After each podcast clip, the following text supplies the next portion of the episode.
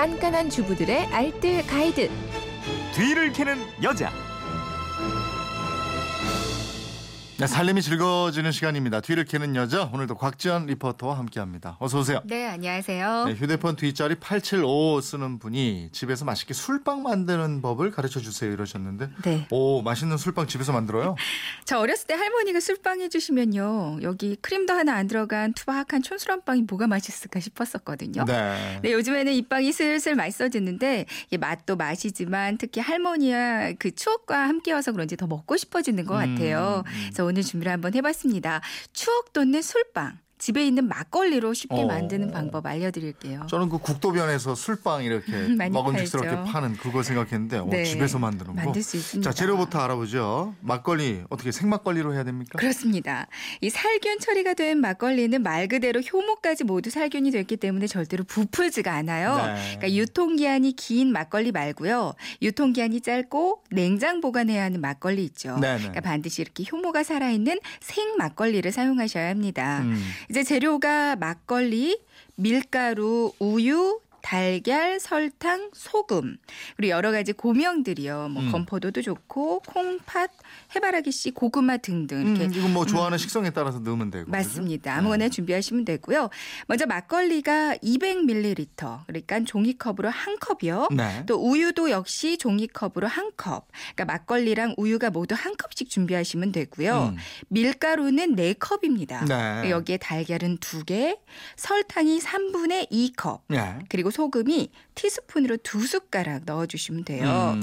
막걸리나 우유, 달걀은요 냉장고에서 미리 꺼내서 찬기를 좀 없애주세요. 어 그래요. 그래야지 발효 시간을 좀 단축시킬 수가 있거든요. 어. 미지근한 상태면 더 예. 좋습니다. 자 이제 만들까요? 네. 먼저 달걀을 곱게 풀고요. 여기에 우유, 설탕, 막걸리, 소금 모두 다 넣어주세요. 그러니까 음. 밀가루와 고명만 빼고 모두 다 넣고요. 이제 설탕이랑 소금이 완전히 녹을 때까지 거품기로 계속 저어줍니다. 네. 이제 밀가루를 넣었는데 밀가루는 체에 한번 받쳐서 넣어주시고요. 음. 밀가루 알갱이가 전혀 없도록 계속 골고루 반죽을 합니다. 네. 이제 반죽이 다 됐으면 그 위에다가 면보나 랩을 씌워서 따뜻한 곳에서 발효를 시키는데 음. 이게 1차 발효거든요. 네. 네. 6시간, 7시간 정도 그대로 방치해 두시면 되고요. 음. 아니면 집에 있는 찜질팩이나 전기요를 활용하셔도 되고 따뜻한 물이 담긴 큰 볼 안에 넣어두면 시간을 한 두세 시간 정도로 단축시킬 수가 있습니다. 음.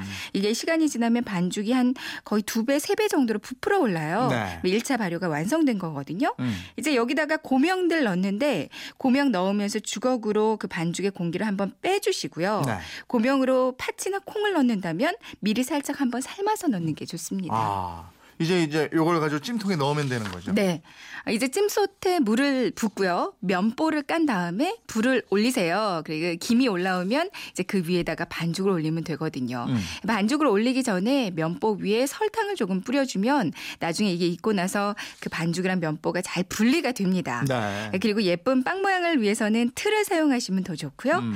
부풀 걸 생각해서 반죽은 반쯤만 부어주세요. 네. 이렇게 반죽을 올리고 나서 한 15분에서 20분 정도로 쪄주면 되는데요. 예. 뚜껑을 열면 이렇게 막걸리 발효 냄새가 이렇게 찡하게 코끝을 찡하게 만들거든요. 그 맛이거든요. 네, 그리고 나무 젓가락을 한번 푹 찔러봐서 밀가루가 묻어 나오지 않는다면 이제 완성이 된 거예요. 네. 그러니까 폭신폭신하고 아주 부드러운 술빵 맛에 할머니 생각, 어머니 생각 많이 나실 네. 거예요. 4480님인데요. 술빵 먹어도 취합니까? 이러고 문의하셨어요. 네. 막걸리 넣긴 하지만요. 익히는 과정에서 알코올은 대부분 거의 다 날아가기 때문에 먹는다고 취하지는 않습니다. 네. 다만 술을 좀 용량보다 지나치게 많이 넣는다든지 아니면 제대로 익히지 않아서 알코올이 제대로 날아가지 않는다면 먹고 취하는 경우가 있긴 예. 있대요. 이 술빵 먹고 음주 단속에 걸린 아저씨도 있어요. 아 그래요?